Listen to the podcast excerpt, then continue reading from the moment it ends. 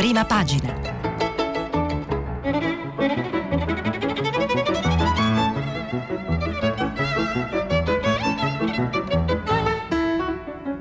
Questa settimana i giornali sono letti e commentati da Gianni Dragoni, inviato del Sole 24 Ore. Per intervenire telefonate al numero verde 800 050 333, SMS e WhatsApp, anche vocali, al numero 335 56 34 296. Buongiorno gentili ascoltatrici e ascoltatori, benvenuti a Prima Pagina. Vi ricordo che stiamo pubblicando i vostri messaggi anche vocali sul sito di Radio 3.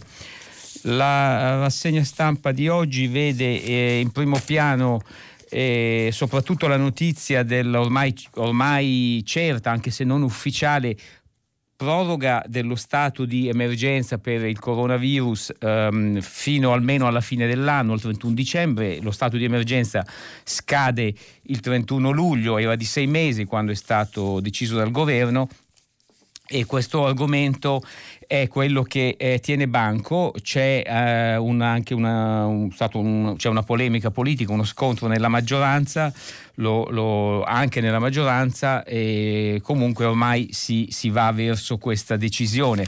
Poi una notizia rilevante che si intreccia con la politica, con le incrinature nella maggioranza. A sorpresa c'è stato un incontro fra Mario Draghi, l'ex governatore della Banca d'Italia ed ex presidente della BCE, con il ministro Di Maio dei 5 Stelle. Draghi è stato indicato da indiscrezioni nei mesi scorsi come un possibile anche nuovo presidente del Consiglio o figura comunque che possa oscurare il premier Conte, e adesso è uscita questa notizia, l'incontro del 24 giugno, ma è uscita solo ieri. Rivelata dalla ADN Kronos, notizia ripresa praticamente da tutti i giornali con vari commenti. L'Europa, l'economia, la settimana prossima ci sarà il vertice europeo per il Recovery Fund. Conte nel suo giro in Europa ha incontrato il premier olandese, posizioni distanti, e comunque c'è discussione sul Recovery Fund, sul tema del MES, ci sono alcuni articoli che vedremo. Poi l'economia ancora, la Banca d'Italia ieri ha diffuso le sue stime più aggiornate e vedono un peggioramento delle previsioni per il PIL, il prodotto interno lordo, quest'anno, il calo adesso è previsto meno 9,5%, se non ci sarà un nuovo giro di contagi del coronavirus. Poi ancora un'altra fatto, ieri è stata fatta la opere pubbliche, sprechi, il MOSE di Venezia, e sono state fatte le prove alla presenza di Conte di alzare le paratoie. L'esperimento ha funzionato, dicono con sorpresa quasi tutti i giornali, cioè la sorpresa è che abbia funzionato, non il contrario. Cominciamo quindi con lo stato di emergenza. Lo stato di emergenza, il Sole 24 Ore ha un articolo di Marzio Bartoloni, prima pagina, e prosegue in a pagina 9, stato di emergenza fino al 31 dicembre, 10 regioni a rischio. Il Covid, scrive Marzio Bartoloni, non abbassa la testa e avanza per focolai, se ne contano 636 in Italia, con 10 regioni al momento sotto osservazione per rischio moderato, tra virgolette. Il traguardo casi zero resta un miraggio, una convivenza forzata col virus che per il governo vuole dire prorogare lo stato di emergenza in scadenza a fine luglio di altri 6 mesi, e cioè fino al 31 dicembre. Ci sono le condizioni per proseguire lo stato di emergenza dopo il 31 luglio, ha annunciato ieri il premier Conte da Venezia. Una proroga necessaria, secondo Palazzo Chigi, il ministro della Salute Speranza, se è vero che si rischia una seconda ondata in autunno. L'annuncio ha scatenato le reazioni delle opposizioni. Matteo Salvini protesta, allungarlo, no grazie, gli italiani hanno dimostrato buon senso, meritano fiducia e rispetto. La libertà non si cancella per decreto, anche dal PD si leva un monito. Dice Stefano Ceccanti, parlamentare costituzionalista, dice se il governo vuole prorogarlo venga prima in Parlamento a spiegarne le ragioni. Questa posizione è condivisa da Italia Viva. Conte comunque assicura che prima di qualsiasi scelta definitiva passerà in Parlamento. La proroga, oltre a estendere l'uso dello smart working nel pubblico e privato, e su questo il Sole 24 Ore ha altri articoli, farà sì che Palazzo Chigi potrà fare ricorso a nuovi DPCM. Il prossimo dovrebbe arrivare entro il 14 luglio. Oltre a possibili aggiustamenti delle regole e dei protocolli sanitari, dovrebbero entrare i paletti sugli ingressi dall'estero con la blacklist dei 13 paesi per i quali l'Italia è off limits, visto che al momento il rischio di importare il virus si aggiunge a quello dello scoppio di focolai autoctoni. Poi il Sole 24 Ore cita il nuovo focolaio esploso ieri nella logistica a Bologna, 29 positivi nell'azienda TNT. Ieri i contagi sono risaliti di 276 con 12 morti. A preoccupare sono i numeri che si reggono nel report integrale del Ministero della Salute e Istituto Superiore della Sanità, di cui il Sole è venuto in possesso. Questo rapporto fotografa la situazione molto più in dettaglio. In Italia al momento ci sono 636 focolai attivi, 107 quelli nuovi nella settimana 29 giugno-5 luglio, di cui 453 focolai sono in Lombardia e 102 in Emilia-Romagna. Le regioni in cui il grado di allerta sale a moderato in base all'andamento del virus sono 10: Abruzzo, Friuli, Lazio, Sicilia, Toscana e Veneto, e Basilicata, Puglia, Umbria e Valle d'Aosta, dove il rischio è sempre moderato ma con casi comunque limitati sotto i 10, queste ultime 4 regioni. La Lombardia resta nel report a rischio basso, anche se, virgolette, rimane molto elevata l'attenzione in quanto il numero complessivo di nuovi casi segnalati ogni settimana rimane elevato, dice il rapporto. E passiamo a un altro giornale, sempre anche il Manifesto, in prima pagina. L'apertura, stato di emergenza fino a dicembre. Il premier Conte lo annuncia, poi Palazzo Chigi aggiusta, niente di deciso. Il premier Giuseppe Conte, scrive Daniela Preziosi sul Manifesto, lo annuncia quasi en passant a Venezia a margine della conferenza stampa sul MOSE. Lo stato di emergenza potrebbe essere prorogato di 6 mesi fino alla fine dell'anno. Scattano le polemiche, poi Palazzo Chigi precisa: la decisione non è stata ancora presa, maggioranza colta in contropiede. I vertici di 5 Stelle e PD minimizzano, si tratta di una decisione tecnica, ma ormai anche dalle file Dem si alzano le richieste di riferire in Parlamento. Questo il Manifesto. La Stampa, anche la Stampa ha un servizio che vorrei, allarme Covid in 10 regioni, è l'apertura della Stampa. In 7 il tasso di contagio ha superato la soglia 1, in 10 regioni il rischio è salito, secondo gli esperti troppe trasgressioni, dice la Stampa.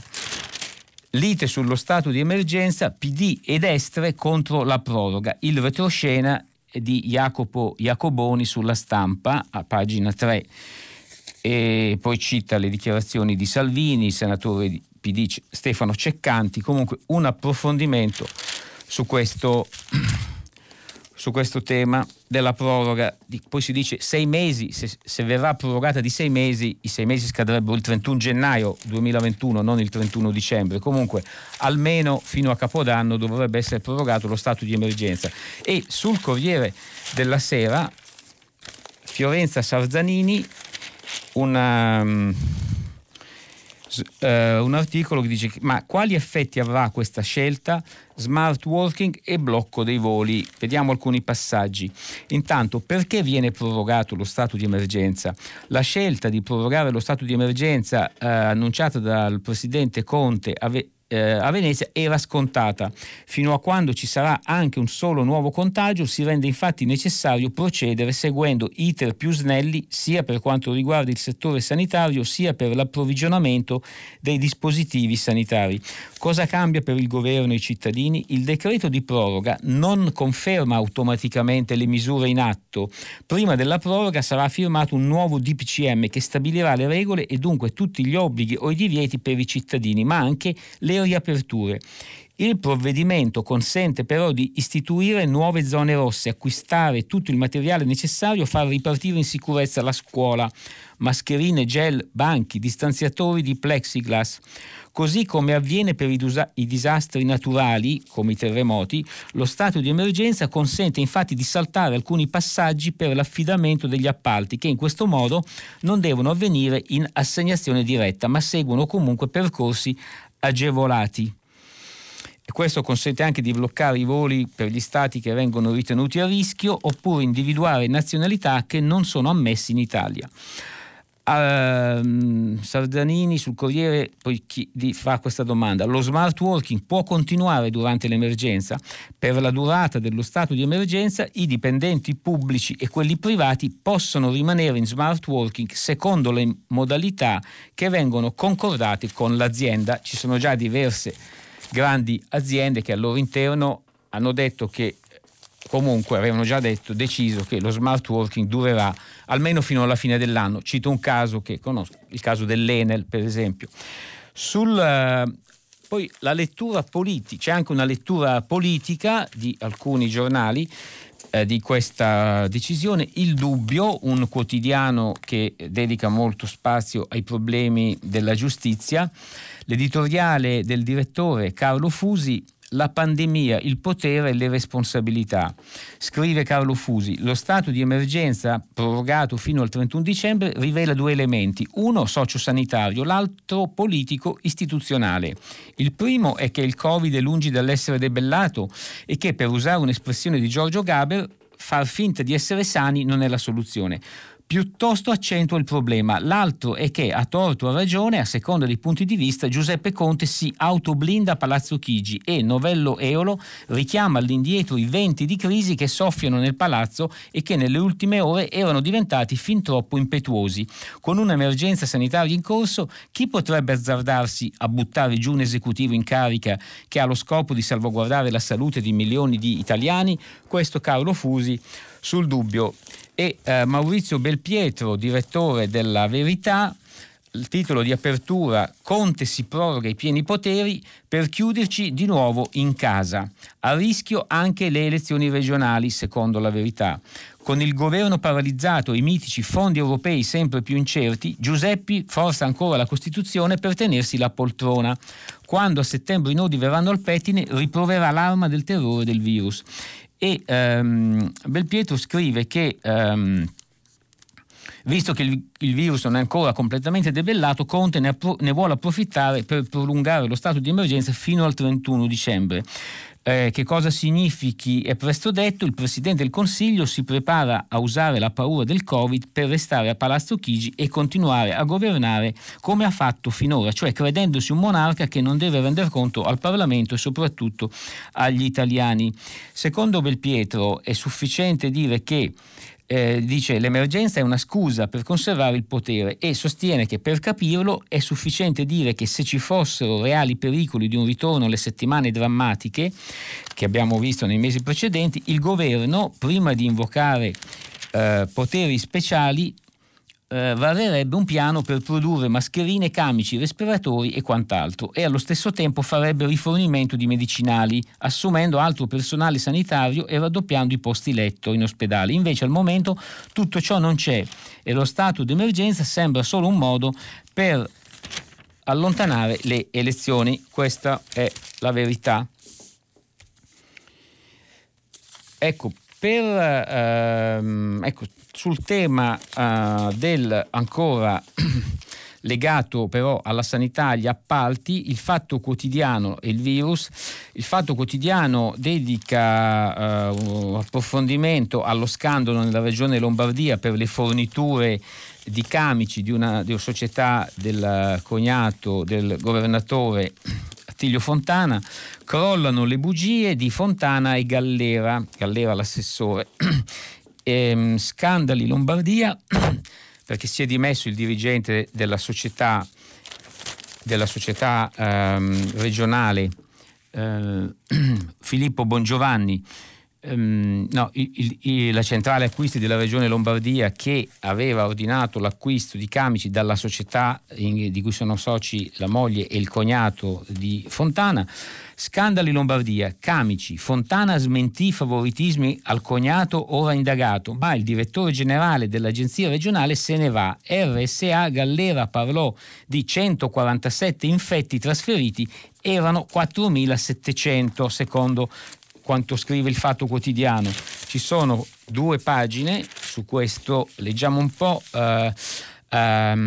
Andrea Sparaciari scrive l'articolo dal titolo Aria S.P.A., 344 appalti Covid e si dimette il direttore generale indagato. Nuovo colpo di scena ieri nella vicenda camici regalati dalla Dama SPA. Il direttore generale di Aria SPA, la centrale acquisti della regione Lombardia, Filippo Bongiovanni, ha dato le dimissioni. Si tratta di uno dei due indagati insieme con il cognato del presidente Attilio Fontana, Andrea Dini, amministratore della Dama, finiti nel fascicolo della Procura di Milano nell'indagine per turbata scelta del contraente per l'affidamento da 513.000 euro concesso alla società dei familiari di Fontana. Secondo il Pirellone, Bongiovanni avrebbe chiesto di essere assegnato a un altro incarico. Fonti vicine a Bongiovanni confermano che si tratta di vere e proprie dimissioni, sebbene tecnicamente si tratti di richiesta di altro incarico. Le stesse fonti poi ribadiscono il massimo rispetto per il lavoro degli inquirenti da parte dell'ex direttore, che attende con fiducia di chiarire.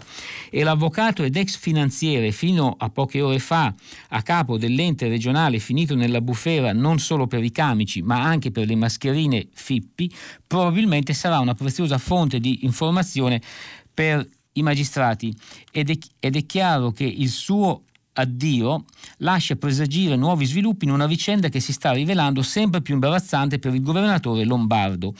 Nonostante il rifiuto di Fontana di presentarsi in Consiglio regionale per spiegare, l'inchiesta sta proseguendo spedita su tre filoni: la mancata sottoscrizione del patto di integrità, con la relativa dichiarazione di conflitto di interessi, il presunto ruolo attivo del governatore che non è indagato, il quale si sarebbe adoperato per trasformare la vendita dei camici in donazione dopo l'intervista a Report su Rai 3, e il mancato perfezionamento della fornitura, a quel punto regalata, con 2.000 camici mancanti. Ma Bongiovanni, da direttore generale di Aria, ha seguito anche molti degli acquisti effettuati dalla controllata regionale durante l'intera crisi Covid, un oceano di affidamenti diretti fatti in emergenza rimasto a lungo oscuro, visto anche il continuo rifiuto dei vertici di Aria di riferire in Commissione Bilancio sulla propria attività.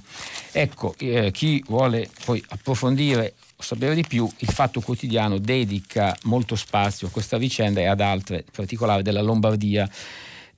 Passiamo a Draghi.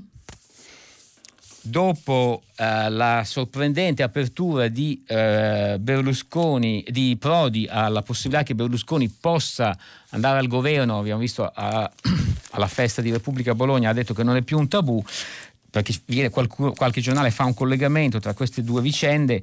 Il retroscena è che Di Maio, già capo politico dei 5 Stelle, ministro degli esteri, ha incontrato in un vertice segreto Mario Draghi, perché si è svolto il 24 giugno ed è stato rivelato ieri dall'agenzia ADN Kronos, uno scoop che poi è stato ripreso su tutti i giornali. Ma Draghi ieri è stato al centro anche di un'altra notizia rilevante, cioè poi la vediamo sul Corriere della Sera.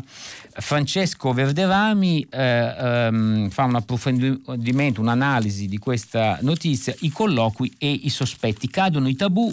Dopo quello storico di Prodi con Berlusconi c'è Di Maio che chiede udienza a Draghi, un evento che segna la fine di un'era breve e non si sa se ne inizia un'altra.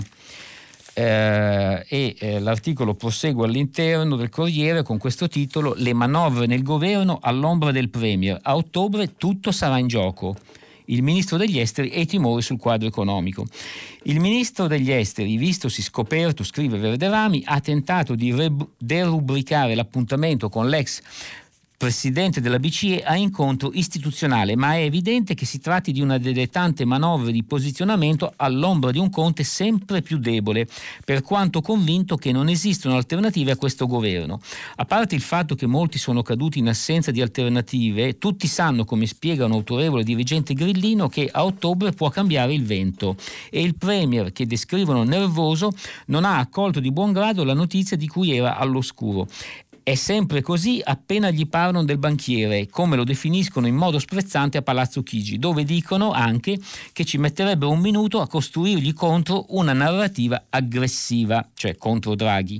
D'altronde c'è la prova dell'insofferenza di Conte verso Draghi, che non è stato invitato agli Stati Generali e che, quando scrisse l'articolo sul Financial Times per un cambio di passo dell'Europa, articolo di qualche mese fa, marzo credo, non fu citato da Conte in Parlamento, nonostante il PD lo avesse sollecitato. La verità è che l'ex numero uno di Francoforte, dal quale ultimamente c'è stata una processione di personalità, non se ne cura e avrà sorriso nel leggere che lo staff di Di Maio, per cercare di placare il polverone, lo ha definito un analista. Ecco, al termine dei colloqui con l'analista, il titolare della Farnesina, scrive Verderami, ha avuto un quadro della situazione che per ora è migliore del previsto. La tempesta finanziaria durante l'emergenza sanitaria non c'è stata, grazie agli interventi della BCE, e al momento l'Italia galleggia. Ma Di Maio ora sa che la situazione potrebbe cambiare rapidamente a causa del progressivo deterioramento del quadro economico, e se per ottobre si teme una crisi sociale, per l'inizio del prossimo anno c'è il rischio di una possibile crisi finanziaria. Questo il Corriere della Sera. La Stampa ha un retroscena su Di Maio, prendendo spunto da questo incontro. Da Draghi all'ambasciatore americano, la tela di relazioni del ministro Di Maio. Svelato ieri l'incontro con l'ex presidente della BCE, tassello di un mosaico ambizioso di rapporti del responsabile degli esteri. L'articolo è di Federico Capurso sulla Stampa. Secondo il Messaggero, l'incontro e Di Maio incontra Draghi, mossa per l'unità nazionale. Articolo di Simone Canettieri. Lo scorso 24 giugno, il faccia a faccia, il ministro degli esteri frena nessun complotto, sul tavolo il Recovery Fund, cioè il fondo europeo di aiuti di cui si discuterà anche nel vertice europeo la settimana prossima, il segnale della nomina dell'ex BCE. Questa è una notizia da dare dopo. La mattina a Tripoli, la sera da Mario Draghi. Lo scorso 24 giugno, mercoledì, Luigi Di Maio, scrive Simone Canettieri sul Messaggero, ha incontrato l'ex presidente della BCE di ritorno dal vertice con il premier libico Fayez al-Sarraj, un faccia a faccia rivelato dall'ADN Kronos che da ieri sta mandando in fibrillazione il governo e i palazzi della politica. Ansia di Palazzo Chigi, dice il Messaggero in un catenaccio, Conte rimane alto nei sondaggi, svolta del leader 5 Stelle sempre più in sintonia con Giorgetti, cioè Lega, e Renzi. E l'altra notizia che riguarda Draghi è che, oltre a questo incontro, è stato nominato dal Papa Bergoglio membro di un importante organismo del Vaticano, la Pontificia Accademia delle Scienze. Questa notizia in evidenza anche sul Sole 24 Ore, l'articolo è di Carlo Marroni.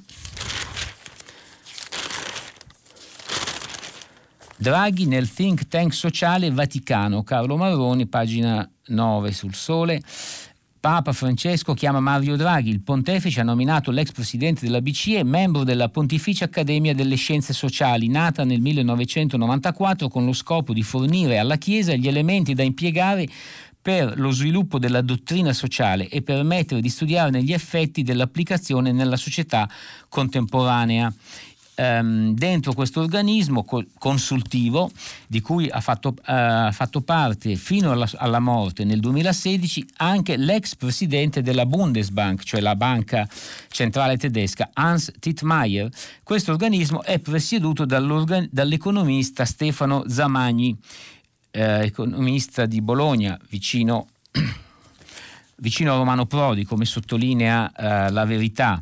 Il cancelliere è il vescovo argentino Sanchez Sorondo e il vice è Dario Viganò. Quindi tutte personalità di alto livello internazionale e qualcuno italiano. Per Draghi si tratta della prima carica, anche se non operativa, che assume dopo aver lasciato fino a ottobre la guida della Banca di Francoforte. Draghi è stato allievo, ricorda l'articolo del Sole 24 Ore, del Collegio Massimo di Roma retto da gesuiti. Ha incontrato più volte Papa Francesco nel 2013, in udienza con la famiglia nel 2016 per il conferimento a Papa Francesco del premio Carlo Magno in Vaticano. Draghi era in prima fila accanto ad Angela Merkel, ma forse l'ha visto anche in altre occasioni abbastanza di recente, ma molto riservatamente.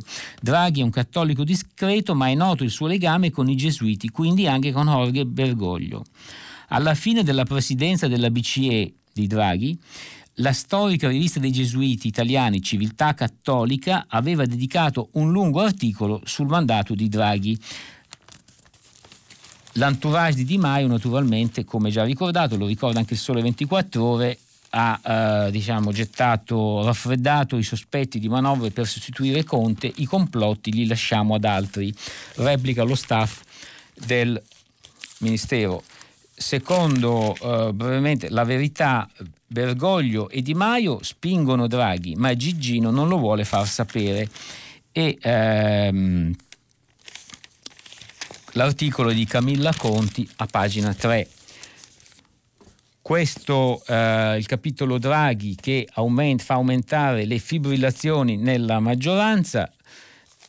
C'è anche un articolo 5 Stelle, il bilancio, i conti del movimento, un articolo del Tempo che ieri aveva un articolo, l'anticipazione del bilancio di Forza Italia in profondo rosso, invece il titolo di apertura del Tempo, il nuovo Berlusconi, abbiamo abolito la povertà tra virgolette, sì la loro, il bilancio del Movimento 5 Stelle è roba da nababbi, gli altri partiti annaspano nei debiti, i grillini hanno un tesoretto di quasi 6 milioni che affare l'entrata in politica. Il direttore Franco Becchis scrive che con la nuova legge, perché il Movimento 5 Stelle il bilancio era un mistero fino alla scorsa legislatura, perché non prendono rimborsi dallo Stato e quindi non erano tenuti a pubblicare i conti, ma con la nuova legge spazza corrotti debbono farlo tutti. E sono una sorpresa. Beppe Grillo e i suoi eredi sono il partito politico più ricco del Parlamento, con un utile complessivo che supera i 6 milioni di euro e che si sognerebbero Silvio Berlusconi come Nicola Zingaretti, Matteo Salvini, Matteo Renzi, Giorgia Meloni e tutti gli altri leader alla guida di forze politiche. Certo, la contabilità 5 Stelle è un bel labirinto. Ufficialmente non prendono soldi pubblici, anche se questo non è vero, perché sono soldi versati dagli italiani sia agli stipendi degli eletti, che in parte vengono rigirati al movimento, sia i rimborsi ai gruppi parlamentari e ai gruppi consiliari nelle varie regioni, che vengono abbondantemente utilizzati per fare la propria attività politica. Ma a differenza degli altri partiti e movimenti presenti in Parlamento, i grillini dividono la propria contabilità fra numerosi comitati e associazioni. Poi cita varie associazioni, ce ne sono più di una, associazione Movimento 5 Stelle è un contenitore completamente vuoto. Poi ci sono numerosi comitati ad hoc, c'è la famosa associazione Rousseau di Davide Casaleggio, finanziata con 3.600 euro l'anno da quasi tutti i parlamentari grillini e da qualcuno di loro un pizzico in più. Incassa nel 2019 la Rousseau in tutto 1.377.000 euro. Poi la vera ciccia finanziaria, scrive il direttore del Tempo Bechis, però si trova all'interno del bilancio del Comitato per le rendicontazioni e rimborsi del Movimento 5 Stelle, perché è qui che sono affluiti 5,2 milioni dai deputati e 2,5 milioni dai senatori grillini, per un totale di 7,85 milioni di euro. Il grosso dei contributi oscilla fra 20 e 30 mila euro, quello più generoso, 63.795 euro, viene da Giulia Sarti, che però aveva parecchio da farsi perdonare sui suoi apporti al movimento della scorsa legislatura. Ecco, questo nel bilancio 2019 alla fine ricorda Bechis, il risultato finale è che il capo politico, il senatore Vito Crimi, che guida il movimento dopo le dimissioni di Di Maio, firma il solo bilancio in utile consistente della politica italiana, perché in cassa sono rimasti alla data di approvazione il 5 maggio scorso la bellezza di 5,84 milioni di euro che si sommano con gli altri piccoli utili della galassia. Il Tempo ha un articolo nella stessa pagina 3 anche sul primo bilancio di Azione, il partito fondato da Carlo Calenda. Primo bilancio inattivo di 200.000 euro. Pioggia di contributi su Azione, il nuovo partito finanziato pure da Davide Serra, Lupo Rattazzi e da un deputato di Italia dei Valori che è Gianfranco Librandi. L'utile è di 214.600 euro. Alla voce entrate, nonostante il breve tempo di vita effettiva che è inferiore all'anno, l'azione di Carlo Calenda ha avuto entrate per oltre 1 milione di euro, senza avere ancora nemmeno un centesimo dal solo fondo pubblico di finanziamento della politica, cioè il 2/1000 dell'IRPEF. Tra i fondi donati da finanziatori del partito ci sono appunto Davide Serra, 5.000 euro, il finanziere e proprietario del fondo Algebris, che fino ad oggi era stato in generosa adorazione, scrive Fosca Binker, che in realtà è uno anagramma di Franco Bechis, sul Tempo, in adorazione del suo amico Matteo Renzi. Colpo basso anche da Lupo Rattazzi, imprenditore, che era stato l'infa di Italia Viva, a cui versava 30.000 euro. Oggi continua ad esserlo, ma ha ridotto il contributo a 10.000 e 30.000 Lupo Rattazzi li ha versati nelle casse di Calenda. Poi Alberto Bombassei, imprenditore della Brembo, ha versato 100.000 euro, Adolfo Guzzini dell'omonima azienda ha donato 10.000 euro, 30.000 euro li ha donati Gianfelice Rocca del gruppo Techint e 15.000 euro Luca Garavoglia, presidente di Campari, 26.000 euro, l'imprenditore tessile Pierluigi Loro Piana, 20.000.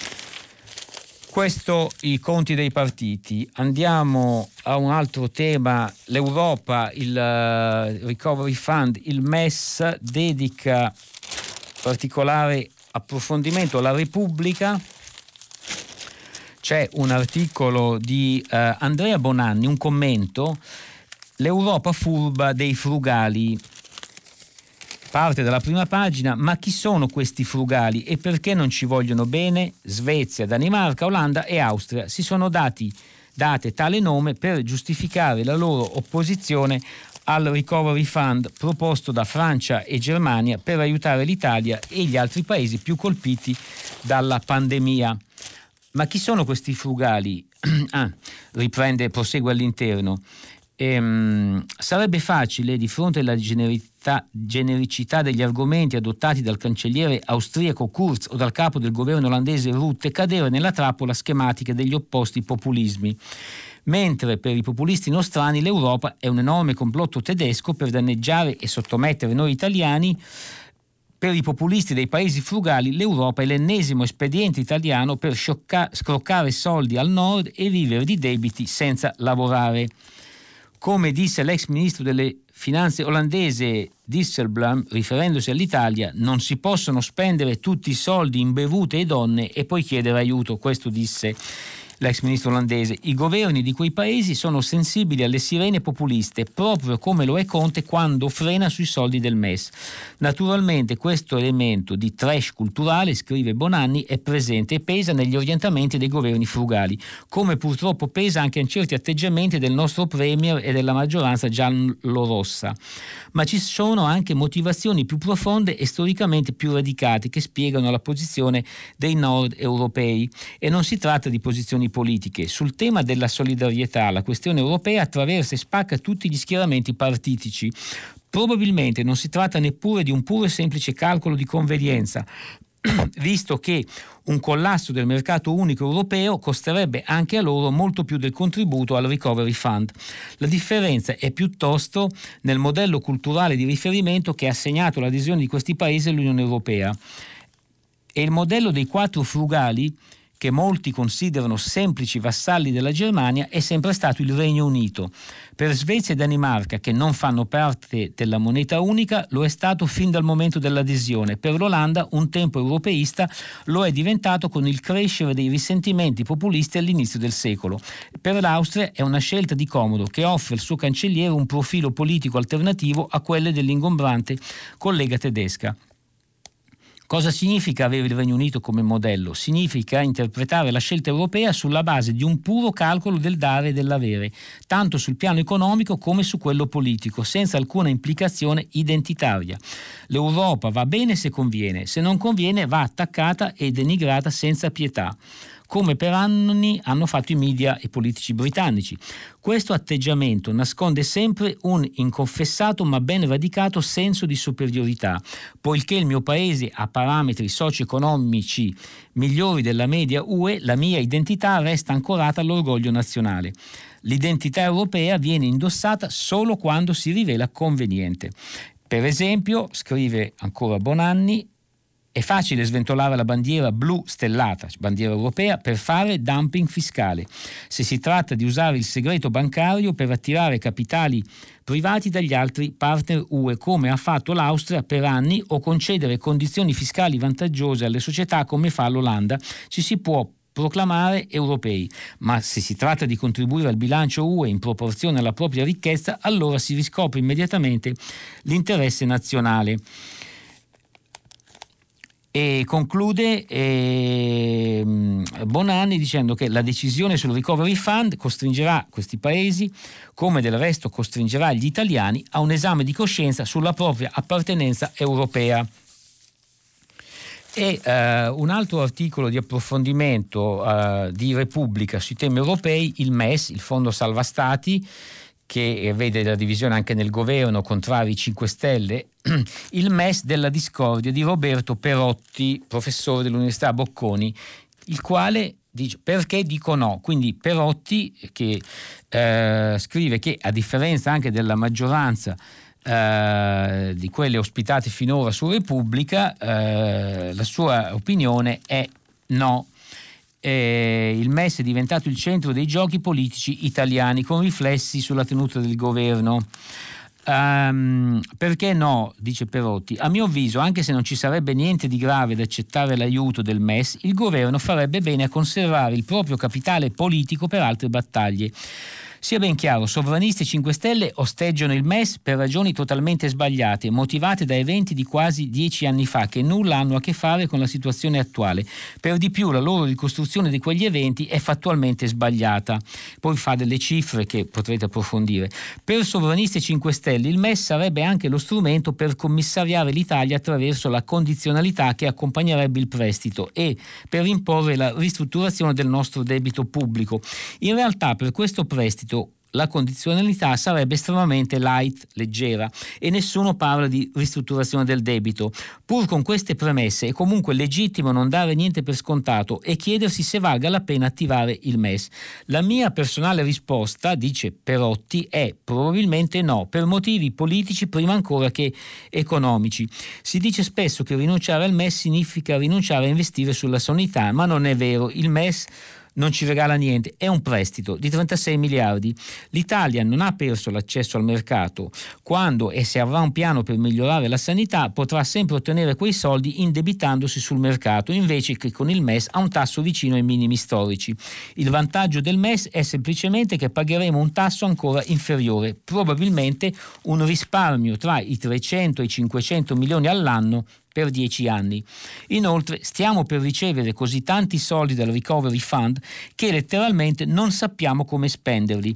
Tra recessione e decreti anticrisi il nostro debito pubblico salirà facilmente al 160% del PIL a fine anno. Potrebbe essere saggio non andare all-in e tenersi uno spazio di manovra per il futuro. Meglio finanziare gli investimenti in sanità con parte del Recovery Fund e tenersi il MES come riserva, oppure usare solo parzialmente il MES.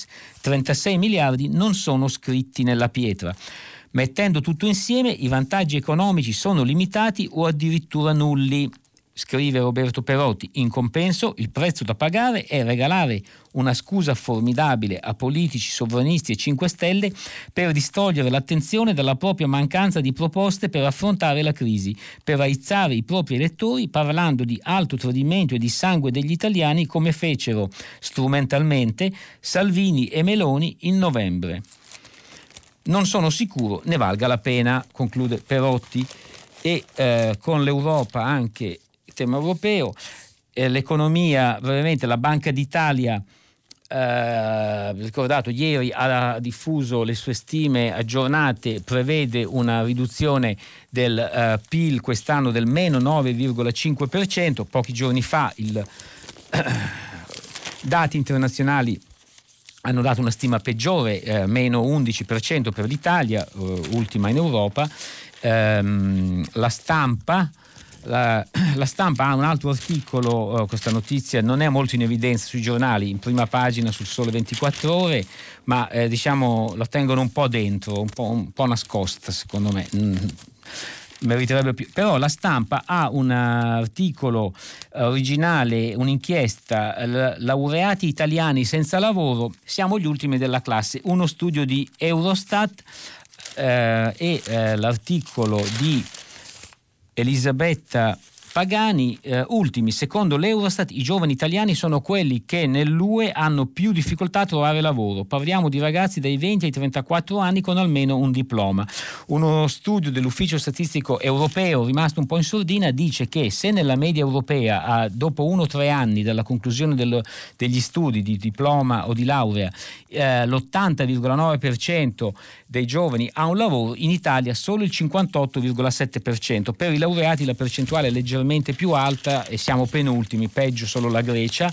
Ultimo articolo che vorrei citare, rimasto pochissimo, Francesco Giavazzi sul Corriere della Sera, economista, già professore alla Bocconi, sul tema del MOSE, ieri ci sono state queste prove generali, fa notare che i costi del MOSE sono stati altissimi e che le opere pubbliche, c'è un potenziale di corruzione che merita quindi di essere approfondito. Francesco Giavazzi sul Corriere della Sera, finisce la rassegna stampa, finisce qui, vi aspetto dopo la pubblicità per il filo diretto.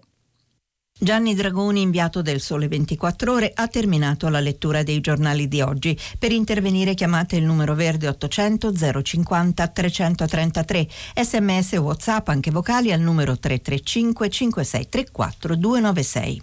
Si apre adesso il filo diretto di Prima Pagina. Per intervenire e porre domande a Gianni Dragoni, inviato del Sole 24 Ore, chiamate il numero verde 800 050 333. SMS o WhatsApp, anche vocali, al numero 335 5634 296. La trasmissione si può ascoltare, riascoltare e scaricare in podcast sul sito di Radio 3 e sull'applicazione Rai Play Radio. Bentornati a Prima Pagina, vi ricordo che stiamo pubblicando i vostri messaggi anche vocali sul sito di Radio 3, sentiamo le telefonate, pronto? Buongiorno, sono Carmen, chiamo da Rapallo. Buongiorno, dottor Dragoni. Carmen. Io approfitto del fatto che lei fa parte del Sole 24 Ore per farle una domanda che è di natura economica. Dunque, io parlo del Recovery Fund. L'altro giorno leggo sul blog di Giuliano Pisapia, guardo una cartina dove c'è una eventuale proposta di divisione di questi fondi.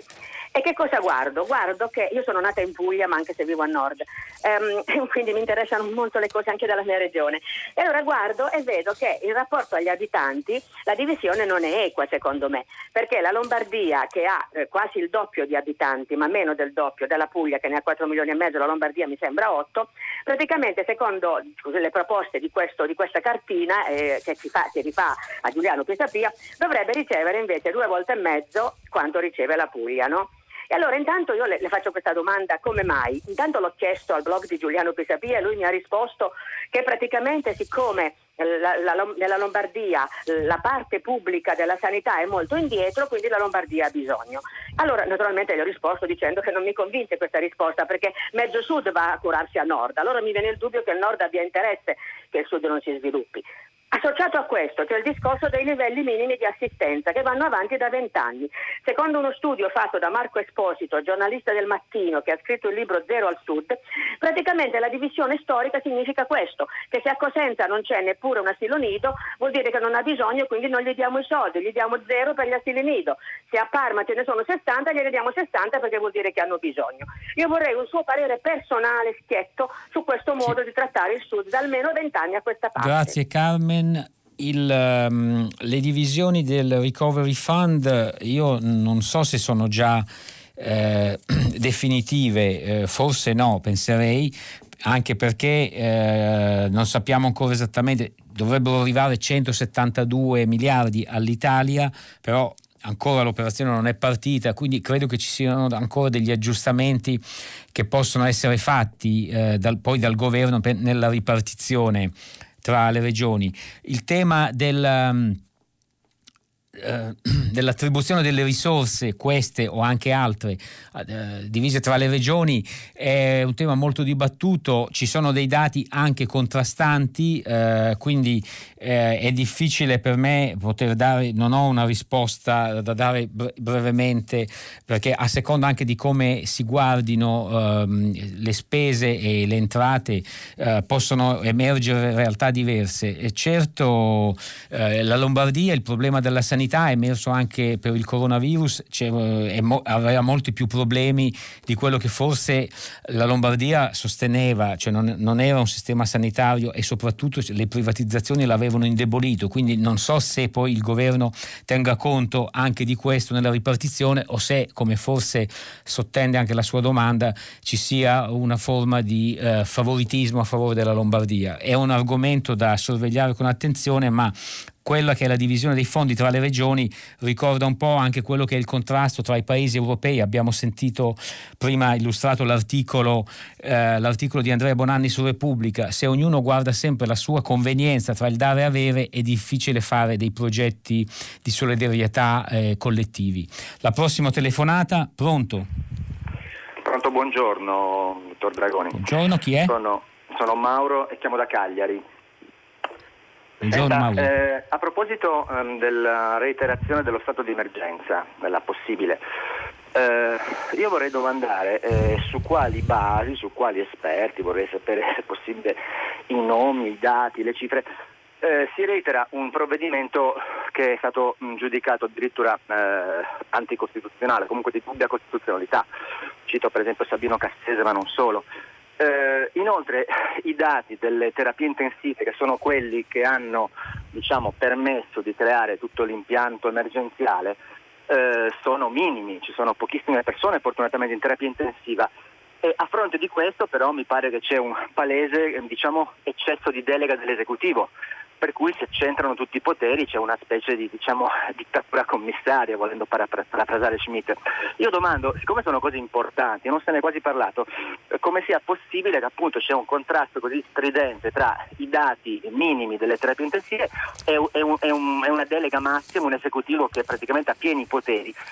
Quindi volevo sapere il suo parere su quali cifre si basano questi esperti. Chiaro, grazie Mauro. Ma le cifre sono quelle almeno che sono trapelate, che sono pubblicate, sono quelle dell'ultimo rapporto che vede un aumento dei focolai e il rapporto tra i contagi, il famoso indice nelle regioni sta il famoso indice RT o R con T, sta leggermente, appunto, sta peggiorando, cioè salendo, sta peggiorando, però certo sono livelli molto più bassi di quelli visti nei mesi precedenti. Per ora in effetti questa intenzione del governo di Conte ha suscitato resistenze anche dentro la maggioranza, quindi non è ancora scontato, anche se a me sembra che la decisione sia pressoché quasi sicuro che verrà presa. Ha sentito che ci sono anche interpretazioni politiche,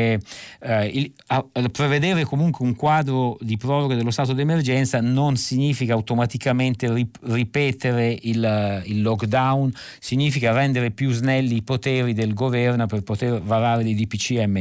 Quanto al fatto che con questa legislazione c'è stato un accentramento dei poteri nel governo e in particolare del Presidente del Consiglio, è vero, e diciamo sono questioni piuttosto contrastate. E sentiamo la prossima telefonata. Pronto? Pronto, buongiorno, sono Paolo da Torino. Buongiorno Paolo. Buongiorno. Nel corso della lettura dei giornali ho sentito che alcuni giornali tendono a ridurre la questione del Covid, di questa pandemia, a manovre elettorali, cioè sminuiscono il tema. Il Covid è esploso praticamente a livello mondiale, sia per numero di contagi che per numero di morti. È un dato di fatto. In Italia è vero, c'è stata una regressione, però ancora esiste. Ora, che questi giornali riducano il tema solo a manovre elettorali di Conte, manovre politiche, strategie per evitare le elezioni, per perpetuare il suo potere fino a non si sa quando. Cioè, è una cosa che non fa bene da tanti punti di vista, perché i cittadini sminuiscono il problema e poi siamo anche su un teatro internazionale, i paesi stranieri ci giudicano. Io auspico che le azioni, le forze politiche, anche i giornali fanno il loro mestiere, però auspico che si arrivi ad azioni coordinate e comune, sia a livello europeo, che già ha fatto dei passi avanti notevoli, e anche a livello mondiale si può essere uno stimolo. Questo per una soluzione del problema e ripeto, anche per l'immagine dell'Italia. Chiaro, la ringrazio Paolo, questo è soprattutto un contributo. Certamente il coordinamento internazionale è fondamentale, lo vediamo quello che succede poi con i contagi che in altri paesi sono partiti dopo, ma poi se la gente si sposta e arriva, poi il governo decide di bloccare dei voli, non si sa se questo impedisca l'arrivo comunque di persone da quei paesi, perché si possono fare i voli con triangolazione attraverso altri stati, quindi non ci sono solo i voli diretti, ma si arriva anche appunto con le triangolazioni, e quindi un coordinamento internazionale fondamentale. Questo non c'è stato. Leggo alcuni messaggi. Infatti bloccati i voli da 13 nazioni ma liberi dagli USA, che è lo stato con il numero più alto di contagi, paura delle vendite di Trump e oppressione degli operatori turistici, scrive Ubaldo da Roma. E poi Elena torna sullo stesso argomento e chiede se sono in grado di rispondere alla domanda che è stata rivolta ieri da un ascoltatore. Chiedeva perché gli USA sono spariti dalla lista dei paesi sottoposti dall'Italia al blocco dei voli per pericolo coronavirus. È già attivo un divieto europeo. Siamo preoccupati perché gli USA sono il paese più infetto del mondo, dice Elena. Infatti no, un divieto europeo non c'è, non è attivo. Quanto informarmi su perché no al divieto degli Stati Uniti, ma ad esempio all'ENAC, l'ente poi dell'aviazione civile, che ha dato disposizione per quello che la disposizione del Ministero della Salute poi viene trasmessa al sistema del trasporto aereo, non hanno informazioni su quello che sono i dati medici sanitari alla base della proposta del comitato, quindi è un argomento su cui bisogna ancora scavare. Ancora un messaggio. Conte non ha interesse alla poltrona ma alla salute dei cittadini, forse Belpietro non è abituato a persone che hanno a cuore altri valori diversi dai suoi e dagli amici suoi, scrive Maria. E su Draghi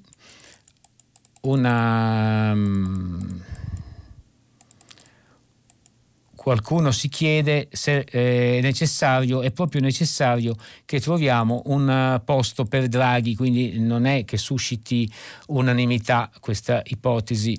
Sentiamo la prossima telefonata. Pronto? Pronto, buongiorno, mi chiamo Franco e telefono da Parma. Buongiorno Franco.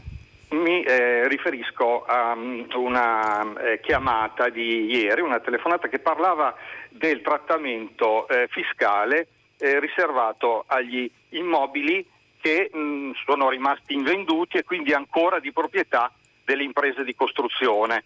Ieri se ne è parlato dicendo che finalmente avranno accesso ai bonus per l'adeguamento energetico anche questi immobili ancora di proprietà dell'impresa di costruzione. Sì. Ok.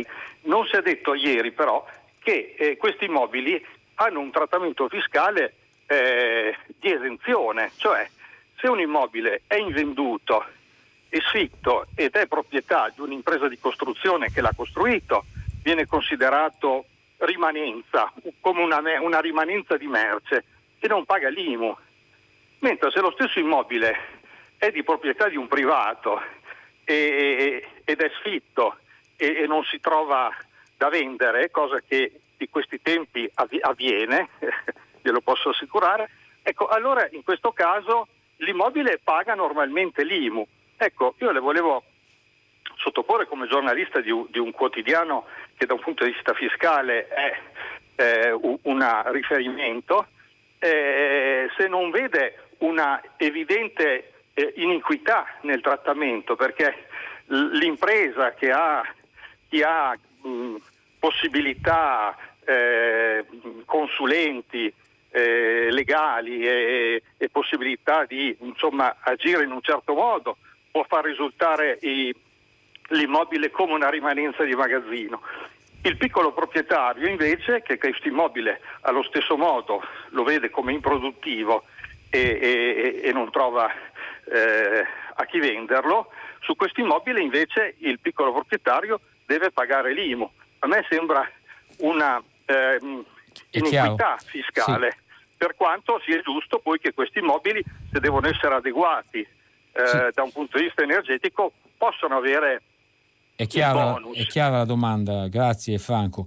Anch'io penso che ci sia una differenza, una disparità di trattamento evidentemente, non so, perché le imprese possiedono tendenzialmente, soprattutto poi si parla anche di imprese, a volte di imprese immobiliaristi, di immobiliari, possiedono più immobili e rimanendo inutilizzati hanno fatto pressione, ritengo, non è una verità ufficiale, per godere di un beneficio fiscale che invece non è consentito ai piccoli proprietari.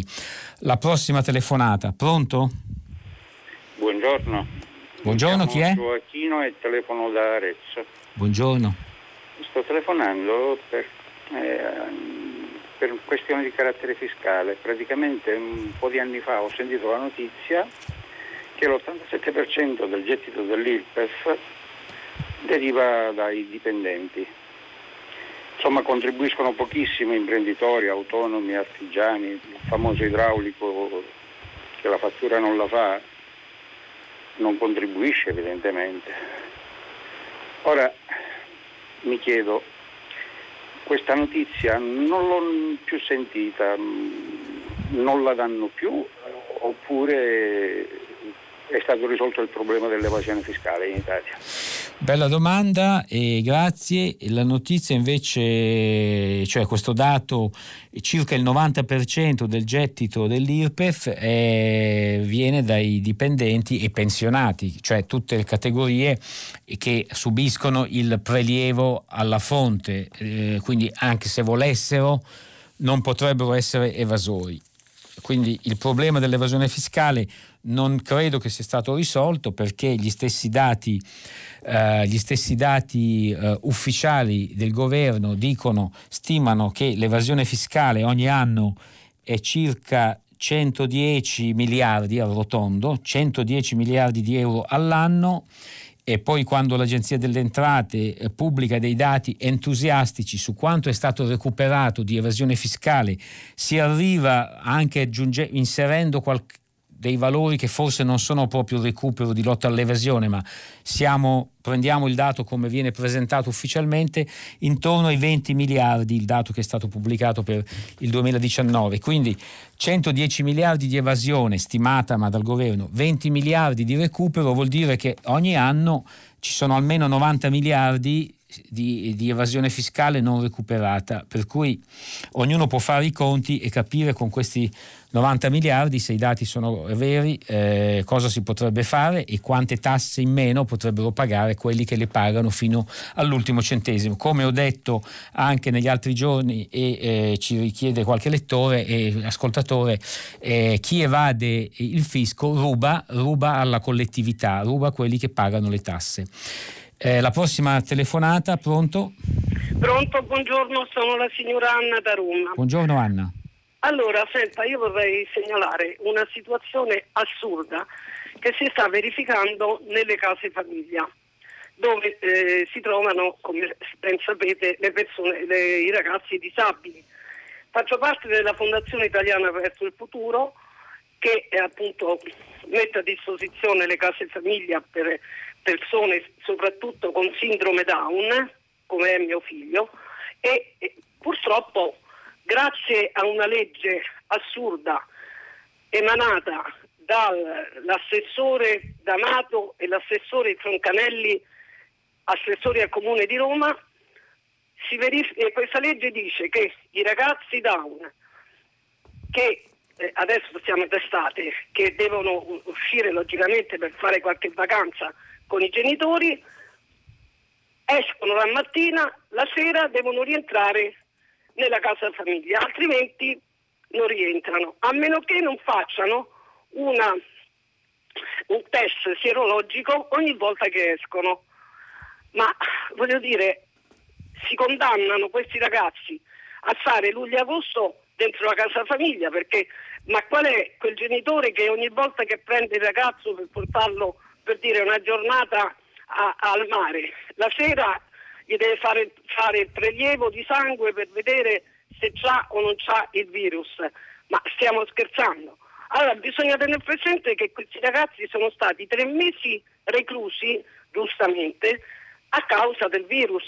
Adesso li facciamo stare reclusi anche luglio e agosto? Voglio dire, è una cosa assurda. Ma come si fa a concepire una legge di questo tipo? Ha ragione, grazie signora Anna. Noi giriamo, lei ha perfettamente ragione e io condivido e sottoscrivo quello che lei ha detto, e giriamo questo appello anche alle autorità perché possa essere modificata questa legge. Cito anche un altro messaggio che è arrivato parlando in termini sanitari. L'emicrania cronica finalmente è stata riconosciuta come malattia sociale, perché la legge che prevede il riconoscimento è stata approvata in via definitiva dal Senato 15 mesi dopo quella della Camera. Disposizioni per il riconoscimento della cefalea primaria cronica come malattia sociale. La Società Italiana di Neurologia, SIN, la Società Italiana per lo Studio delle Cefalee, SISC, e l'Associazione Nazionale per la Ricerca sulle Cefalee, ANIRCEF, plaudono al raggiungimento di questo obiettivo storico per i nostri pazienti, che dà finalmente un giusto riconoscimento alla loro condizione di forte disagio. Confidiamo che la nuova legge seguano rapidamente norme attuative che migliorino sia i percorsi diagnostici e terapeutici, sia le condizioni sociali dei pazienti affetti da forme primarie di cefalee croniche. La prossima telefonata, pronto? Pronto, buongiorno, sono Michele da Alghero, dalla Sardegna. Buongiorno Michele. Buongiorno, vorrei restare in tema di sanità.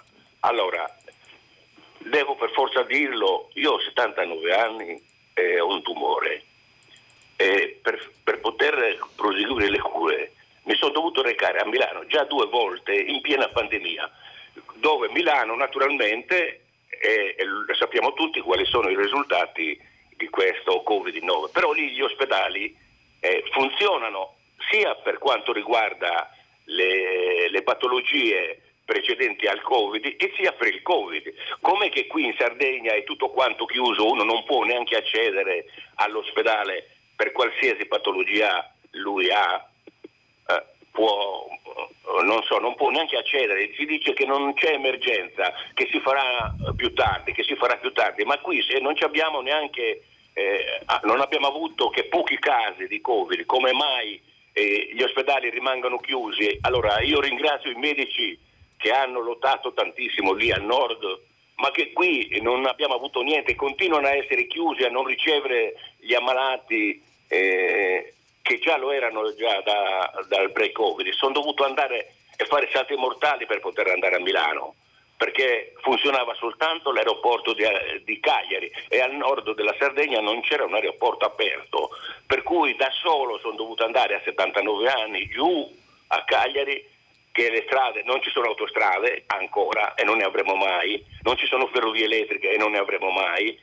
Comunque con tutti i sacrifici sono andato comunque a Milano e ho potuto fare la cura, la radioterapia, e oltre alle biopsie che mi è costato tanti viaggi e tanti soldi, ma a parte questo, perché qui non aprono gli ospedali se non c'è il Covid, non aprono gli ospedali e poter proseguire e curare le persone.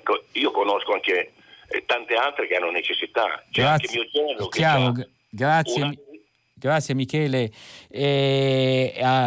giriamo anche questa domanda alle autorità. È inspiegabile, direi inspiegabile quello che avviene in Sardegna, questo degli ospedali chiusi come lei ci racconta, e giriamo questo appello alle autorità. Sergio da Catania: spero che il prolungamento dello stato di emergenza non metta definitivamente in ginocchio la provatissima economia della nazione. Questa volta non sarebbe facile risollevarsi e sarebbe disastrosa una scuola ancora online per 4 mesi. Sergio da Catania. Più del virus c'è da avere paura dei politici, Francesca. Prossima telefonata, pronto? Pronto, buongiorno, sono Valentina da Napoli. Buongiorno Valentina. Io volevo mettere in luce una misura ingiusta e massacrante che mi vedova dal 2017. C'è un ritorno un po' fastidioso, non so perché. Nel cerchiamo di sistemarlo.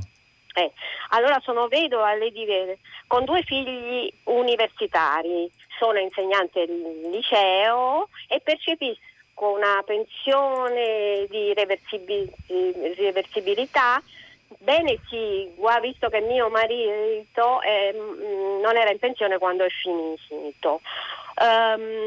Sono 2 anni che pago circa 5.000-6.000 euro da luglio spalmati da luglio a novembre per la differenza delle aliquote tra la pensione e il mio stipendio.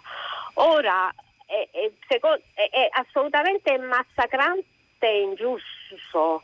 Io sono una vedova. Com'è possibile che debba pagare queste cifre? Cioè, che me la danno a fare la pensione?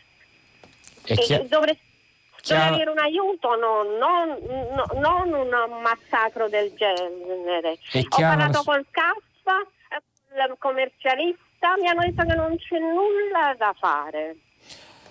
Grazie Valentina. E quindi il commercialista ha detto che i conteggi, non c'è un errore, sono regolari, ma questo avviene perché ci sono delle norme che appunto stabiliscono dei tetti al cumulo tra stipendio e pensione, in questo caso una pensione di reversibilità, intuisco, e questo succede purtroppo anche perché credo, essendoci una diffusa evasione fiscale e contributiva, poi quelli invece che pagano, su cui è possibile metterci le mani sopra, vengono colpiti di più, anche in modo ingiusto, come nel caso che ci racconta. Pronto? Sono Giuseppe e chiamo da Torino. Sì Giuseppe, buongiorno. Prego, senta, io voglio fare riferimento ad una telefonata ad un ascoltatore di qualche minuto fa che diceva che le tasse sostanzialmente vengono pagate dai dipendenti. Ecco, io volevo fare un ricordo su questo argomento e dire soprattutto che in realtà le tasse le pagano le aziende per conto dei dipendenti, per cui fin tanto che ci sono aziende che creano lavoro si pagano le tasse e i dipendenti le pagano, ma se non ci fossero le aziende i dipendenti pagano proprio un bel niente. Anzi, posso ancora dire, visto che questa è una cosa che sento dire da molto, che è vero che ci sono purtroppo molti artigiani eccetera eccetera che non pagano le tasse come dovrebbero, però sarebbe un argomento molto lungo. Guardi, io ho un'esperienza di lavoro di rappresentanti industriali, potrei dire moltissime cose su questo argomento, ma da moltissimi anni, non soltanto per colpa del virus, le aziende hanno sempre perso potere di competitività nel mondo e di conseguenza fin quando ci sono le aziende che il governo dovrebbe favorire verranno pagate le tasse anche dei dipendenti, ma quando non ci saranno più le aziende purtroppo i dipendenti pagheranno un bel niente. Soltanto questo volevo dire, sentire il suo consiglio. È chiaro, Giuseppe, grazie. Certamente i dipendenti dipendono da un'azienda o da una... dallo Stato o da un ente. E le aziende, cioè quando diciamo che l'evasione fa male ed è un furto anche per le aziende, perché se tutti pagassero le tasse, probabilmente le aziende, le tasse potrebbero essere più basse e quindi anche le aziende che devono pagare i loro dipendenti all'ordo e versare l'imposta avrebbero meno oneri. Poi il dipendente, diciamo, riceve il netto, non riceve il lordo, ma lo riceve per il suo lavoro, quindi fa parte di un contratto, però bisogna salvaguardare le aziende con dei meccanismi che tutelino e evitino appunto l'evasione. L'altro fattore che pesa molto sul cuneo fiscale, cioè la differenza tra il lordo pagato dall'impresa e o datore di lavoro e il netto in busta paga, è il fatto che la spesa pubblica ipertrofica continua a crescere e quindi anche qui ci sono oneri che poi gravano su chi produce. La prossima telefonata. Pronto? Pronto, sono Antonio da Trento. Buongiorno Antonio. Buongiorno a tutti. Senta, volevo ricordare a 25 anni dalla strage di Srebrenica il dolore di quella popolazione. Io ci sono stato nel ventennale, tra l'altro in bicicletta, ho visto coi miei occhi ancora gli strascichi di quella tragedia di cui, se posso dirlo, anzi lo dico senza nessun velo, l'Europa è abbastanza coinvolta, se non colpevole, insomma, per non aver fatto granché per bloccare, gli assassini che hanno a tuttora sulla coscienza 9.372 musulmani bosniaci, donne, uomini, bambini. Io ho visto coi miei occhi in quella fabbrica dismessa ancora i resti di quel massacro e le testimonianze della popolazione residente che ancora resiste nonostante il dolore palpabile ancora che ha anche dopo 20 anni, in questo caso 25 anni ancora è molto vivo, perché la giustizia non ha fatto ancora il suo corso. Ecco, mi sembra una pagina che va ricordata, una pagina degli orrori di cui purtroppo, nonostante l'encomio che si ha... Grazie Antonio per aver dato questo contributo e aver ricordato questa pagina degli orrori. Leggo ancora qualche messaggio prima della prossima telefonata. Perché non diventa obbligatorio pagare con bancomat o carta di credito l'acquisto di materiale per idraulica, elettricità, edilizia? Non sarebbe un modo per tracciare eventuali evasioni? Grazie, Alessandro di Mestre. Proprio sulla tracciabilità dei pagamenti ci sono molte resistenze e effettivamente il pagamento tracciabile con bancomat o carta di credito sarebbe un modo per far emergere sicuramente del nero. Perché negli ospedali non si dota un parente dei dispositivi adeguati affinché possa fare visita al congiunto malato? Chiede un altro ascoltatore che però non ha firmato il suo messaggio. E la prossima telefonata. Pronto? Buongiorno, mi riferisco alla sua presentazione, alle letture dei giornali e ciò che ha detto.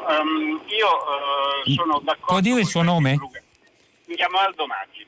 Da dove? Io sono da, in questo momento, Vallerano, provincia di Viterbo. Grazie, buongiorno. Allora, io sono d'accordo con i paesi frugali, ma nella misura in cui la solidarietà è necessaria senz'altro, però ci vuole che chi riceve la solidarietà non sprechi e faccia analisi sul perché lui non riesce a crescere come gli altri. Per esempio qui un'analisi seria sul perché l'Italia sia sempre il fanalino di coda nella crescita e sul perché non riusciamo a dare lavoro ai nostri giovani, probabilmente per tante posizioni ideologiche che esistono, ma questa analisi non viene fatta.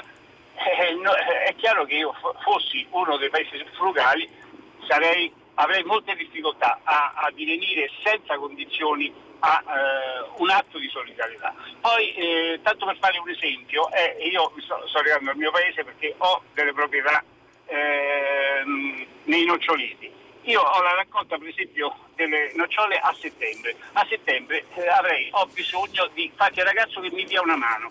Questo non posso fare un'assunzione che è una cosa complicatissima, anche se a tempo determinato. Avrei bisogno dei voucher. I voucher erano una cosa seria, funzionava, ci potevano essere stati degli abusi. Gli abusi vanno colpiti, ma uno strumento necessario va reintrodotto e alla svelta da questi cialtroni. Scusi il termine, ma sono veramente incavolato. Grazie. Grazie Aldo. E in effetti i voucher per i lavori stagionali è uno strumento che funzionava molto, molto utile e speriamo che il suo appello venga raccolto e che nelle cosiddette semplificazioni possa trovare spazio anche questo.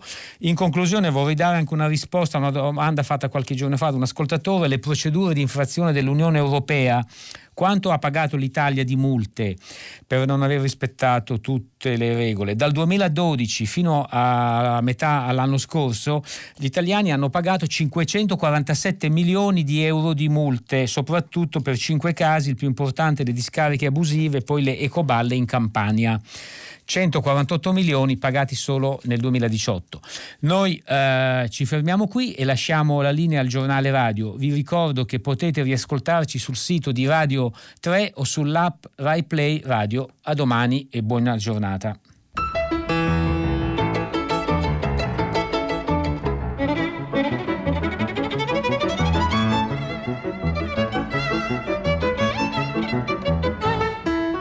Gianni Dragoni, inviato del Sole 24 Ore, ha letto e commentato i giornali di oggi.